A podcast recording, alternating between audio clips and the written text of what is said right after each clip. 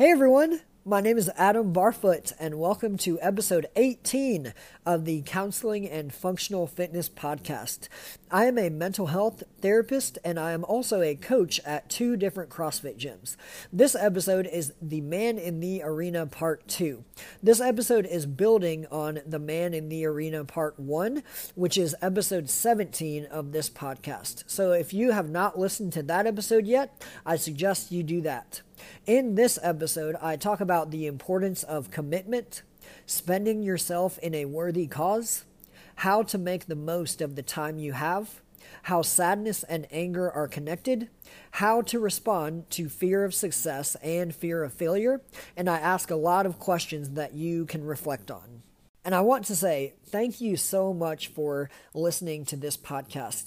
The Counseling and Functional Fitness podcast is almost to 750 total plays, which is super exciting. Like I've mentioned on a previous episode, I don't do this for the number of plays that it gets, but it's still super exciting to see the podcast almost past 750 total plays. And my two biggest passions are mental health and physical fitness. And this podcast is all about the integration of those two things. So I want to say thank you for listening. And also thank you to all the people who support the podcast and also give me encouraging words about it. I am also a mental skills coach, and I offer personal mental skills coaching, which are one on one video meetings with me that can help you progress toward and meet your goals. Focuses for personal mental skills coaching include, but are not limited to, positive self talk, goal setting, lack of motivation, mental barriers, performance anxiety, and self confidence.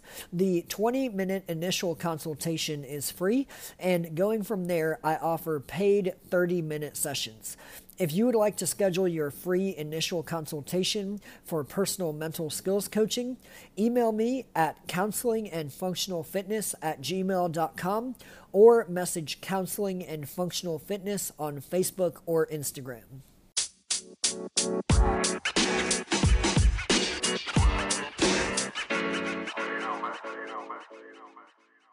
Theodore Roosevelt said, It is not the critic who counts, not the man who points out how the strong man stumbles, or where the doer of deeds could have done them better.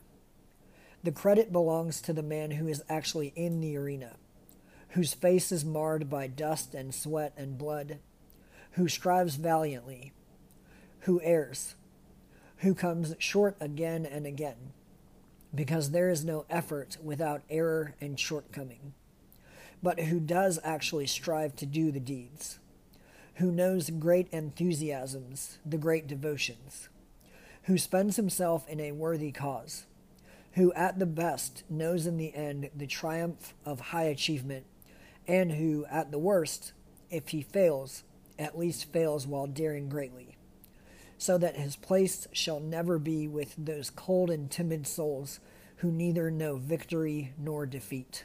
So, The Man in the Arena Part 1, that episode ended with the line, Because there is no effort without error and shortcoming. That next line that I'm picking up with in Part 2 of The Man in the Arena, so this episode is, But who does actually strive to do the deeds. So, let's look at this the difference between those who do and those who do not is in the actual doing. This is something I said in part one of The Man in the Arena. And to follow up on this, I have a question Are you constantly planning? Are you planning in order to act on that plan and get to work? Or if you are constantly planning, are you planning as a way of distracting yourself from the actual doing. Planning is necessary. Our results come from our working, and our results will be better when we have a plan that we can trust. We get better results from better plans. There's a quote from Benjamin Franklin that says, A failure to plan is a plan to fail. We need to make a plan that leads us toward our intended destination. And we need to make sure that the planning is not a way of distracting ourselves from the actual doing. The man in the arena actually striving to do the deeds is in contrast to the critic who points out how the man in the arena or the strong man stumbles. The strong man is putting in the effort and doing the work. The critic is picking apart that work bit by bit to find anything he can to point out how the strong man stumbles. The man in the arena pays no mind to the critic who is sitting in the stands of the arena making judgment calls about the strong man. The strong man knows what he has done to get to where he is. The strong man knows the effort that he has put in to earn his place in the arena.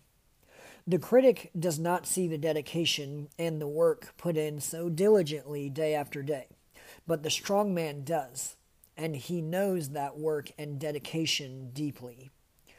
The critic is p- quick to point out where the strong man stumbles, but the strong man reminds himself that he is, in fact, the strong man.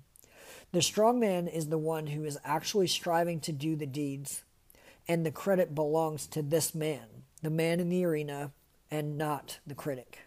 The next line in The Man in the Arena says, Who knows great enthusiasms, the great devotions, who spends himself in a worthy cause. There is a quote from Frederick Buechner that says, Your vocation in life is where your greatest joy meets the world's greatest need. So, what is your greatest joy? What sets your soul on fire to the point that it consumes your thoughts and your desires? Looking at great enthusiasms, great devotions, and commitment, what pursuit is worthy of your all out effort? What is worthy of you devoting your full effort to? When we understand our answers to these questions, we find our vocation.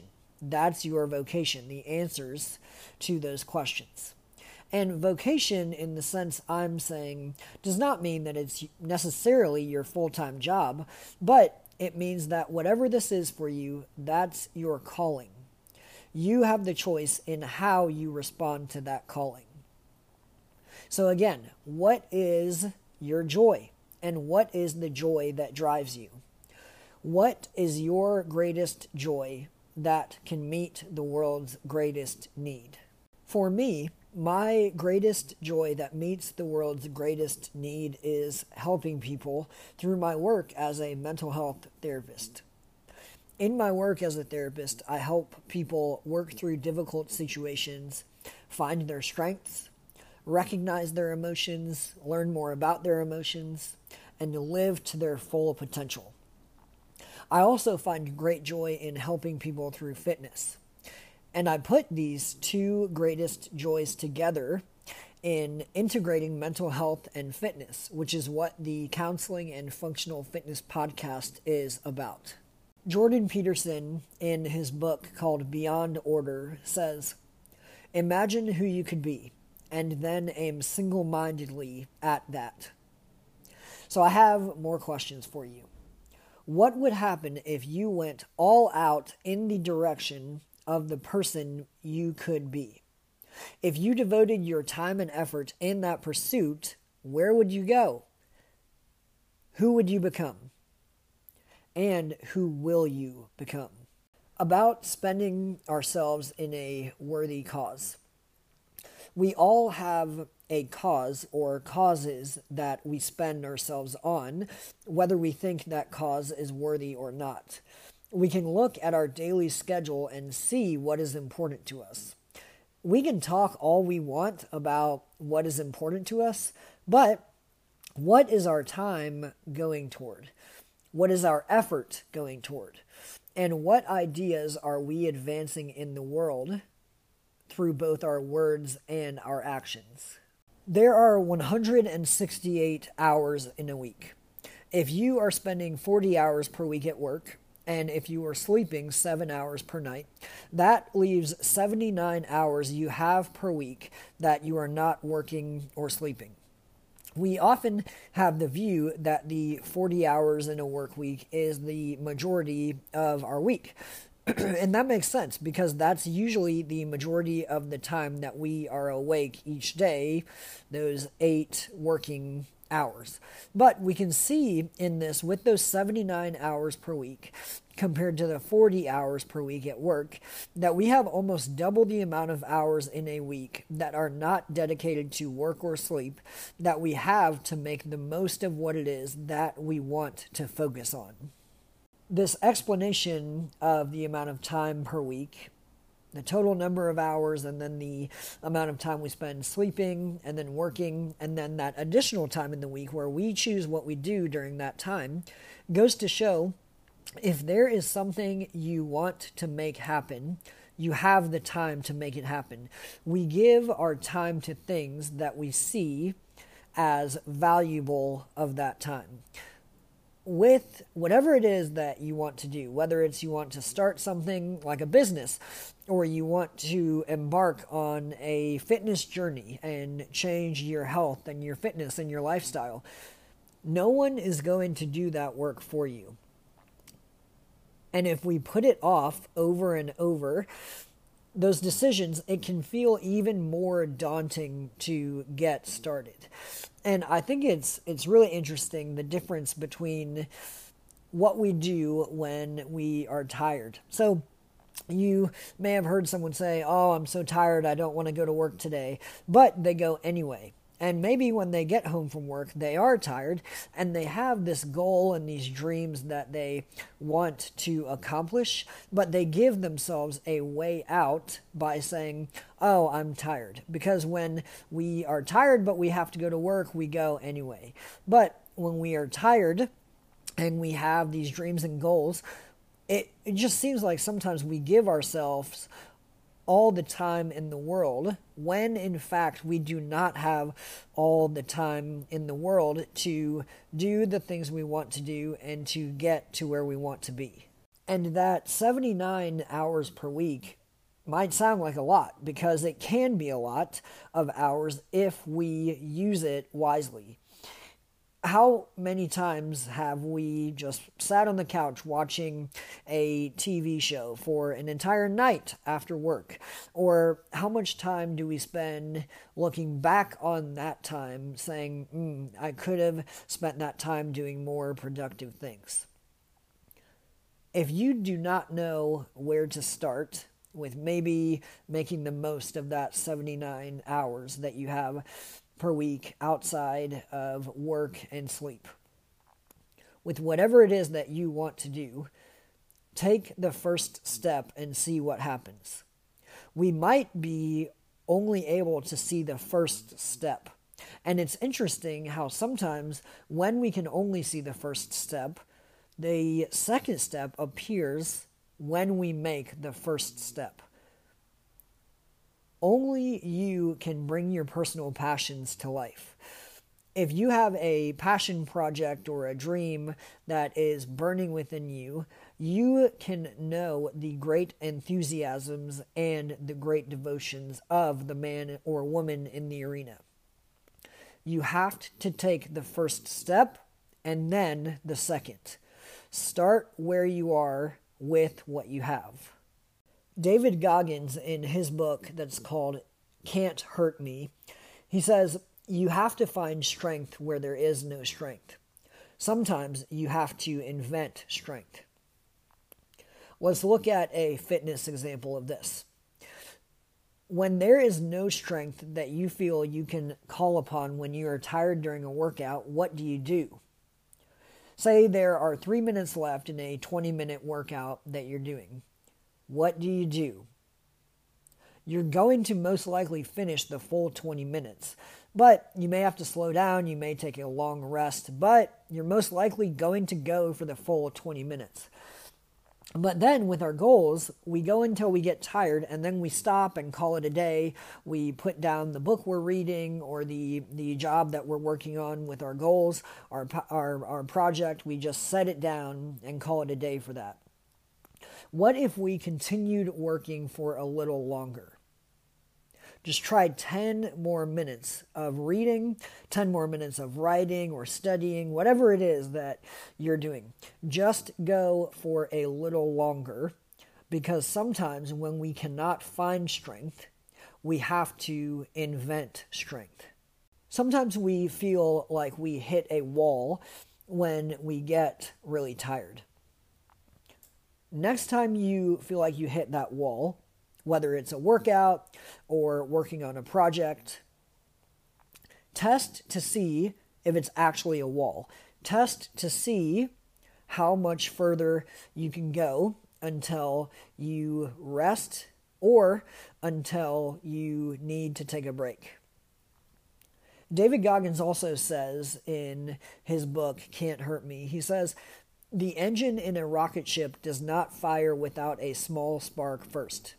We all need small sparks, small accomplishments in our lives to fuel the big ones. Think of your small accomplishments as kindling. So, for you, what are the small accomplishments that you can build from? What kindling can you gather in your mind from the small sparks and small accomplishments in your life to fuel your big and future accomplishments? As you go, you will know and learn the great enthusiasms and the great devotions of the man or woman in the arena you will find these great enthusiasms and great devotions along the way, and sometimes where you least expect to find them. In my work as a mental health therapist with children, teenagers, and their families, I often have to work and work and work until I see a small spark that a client can change and wants to make progress.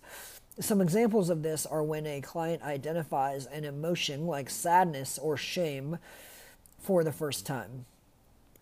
So much of the time, here's a note about, about anger and sadness. So much of the time, sadness comes out as anger.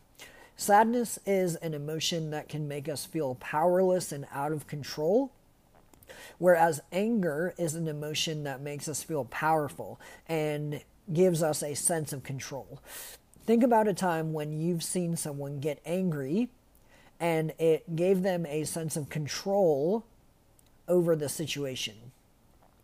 It feels more powerful to yell out of anger than it does to cry out of sadness. Anger says, Get away from me or I'll hurt you. Sadness says, I need to be heard. I need to be cared for. I need to know that I'm not alone. Whereas sadness needs attention, anger makes other people want to run away and leave us alone. As a therapist, I often work with children and teenagers who have anger outbursts. And when we get to the deep therapeutic work, it turns out that there is trauma, there is hurt, and sadness that is underneath that anger the anger outbursts need to be addressed, and of course, we do address those. But when a client's trauma, hurt, and sadness are uncovered and talked about, the client realizes that they can feel safe to open up about their pain and difficulty that they have faced. When that happens, sometimes the anger outbursts dramatically decrease in frequency and intensity because the core issue underneath that anger is addressed. And oftentimes, that core issue underneath the anger is sadness. Oftentimes, when we do not know how to talk about our emotions, we act them out. So they, they, we show them in our actions. Whether it's through talking or by acting them out, we show our emotions in one way or the other. When we can give words to how we feel, we don't have to act out in our actions. The control part of anger can look like now that I'm angry, I have your attention and you have to deal with me. An angry child gets their parents' attention. Looking at sadness, sadness can lead us to shut down and be quiet where anger is loud and is shown outwardly. Sadness hides and anger attacks. Sadness shuts down, and anger shows itself outwardly. The thing is, something about all this is that sadness does not have to hide. We do not have to shut down when we feel sad. But oftentimes, anger is more socially acceptable than sadness can be. When we reach out to someone who knows us and will who will understand, we can be accepted in our sadness when we talk about that sadness, like I said, we don't have to show it through anger anymore. Sometimes anger can be like a hard shell when underneath that shell, the sadness is hiding. And now moving on to the final few lines of the Man in the Arena excerpt from the Theodore Roosevelt speech.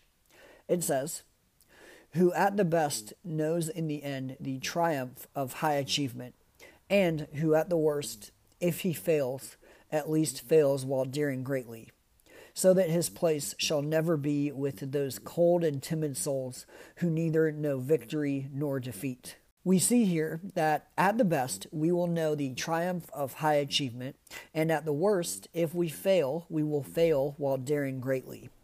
When we dare greatly, we will not be known as someone who never tried anything great.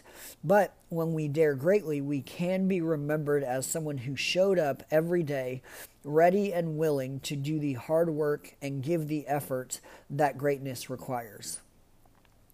Effort sets us apart because people can see effort. Those who know us the best know whether we give our full effort or not. And these are some reasons that effort earns respect. When I see someone in counseling or functional fitness that gives their best effort daily, I have great respect for that person. And that's because that person earns that respect from me. The best work can be done when we are giving our best efforts. And when we are daring greatly, we open ourselves up to great experiences and great results. Daring greatly involves courage and therefore risk, because there can be no courage without risk or fear. Change in mental health and physical health comes from first having the courage to change. Sometimes there can be a fear of progress just as much as fear of failure. Fear of failure looks like, well, I've never been able to change before when I've tried, so I might as well just stop trying. Fear of failure says, I won't be able to change even if I try. It also says, if I fail, then I will be embarrassed. Fear of success looks like, well, I know that if I make progress, I'll be held to a higher standard by myself and by others, because I'll be able to see that I have made progress and can continue making progress. Fear of success says, if I succeed, then things will change. And there can be that fear of change. Something about fear is that Fear provides opportunity for growth and the chance to assess what is important to us. The question for ourselves here is Will I surrender to fear or will I take the chance to succeed? If we aim for a lofty goal, the worst that could happen is that we fail while giving our best effort, which is daring greatly. Having a lofty goal can be scary enough by itself, and the thought of failure can add even more fear there. When you are feeling that fear, bring yourself back to that question of deciding whether to surrender to fear or take the chance to succeed. We can control our effort in life, but we cannot control the outcomes in our life. Given that we cannot control the outcomes, we can keep our eyes on those things that we can control and dare greatly in those things that we can control. We can stay focused on the priorities and the most important things. We can set ourselves up for the best outcomes to happen. There's a saying of luck favors the prepared. I think talking about luck is somewhat irrelevant when it comes to the focus of this podcast, but this saying points out that, like I said, we can prepare ourselves to the best of our ability to put ourselves in a place where great things can happen. Wrapping this episode up now, I hope you learned about how you can be and how you already are the man or woman in the arena. I want to leave you all with an encouragement. Go out and give your full effort in whatever it is that you are doing. Dare greatly in your chosen endeavor, in your work, in your mental health, in your fitness, and in your life. Regardless of the results and the outcomes, we can always be proud when we know that we have given our best effort.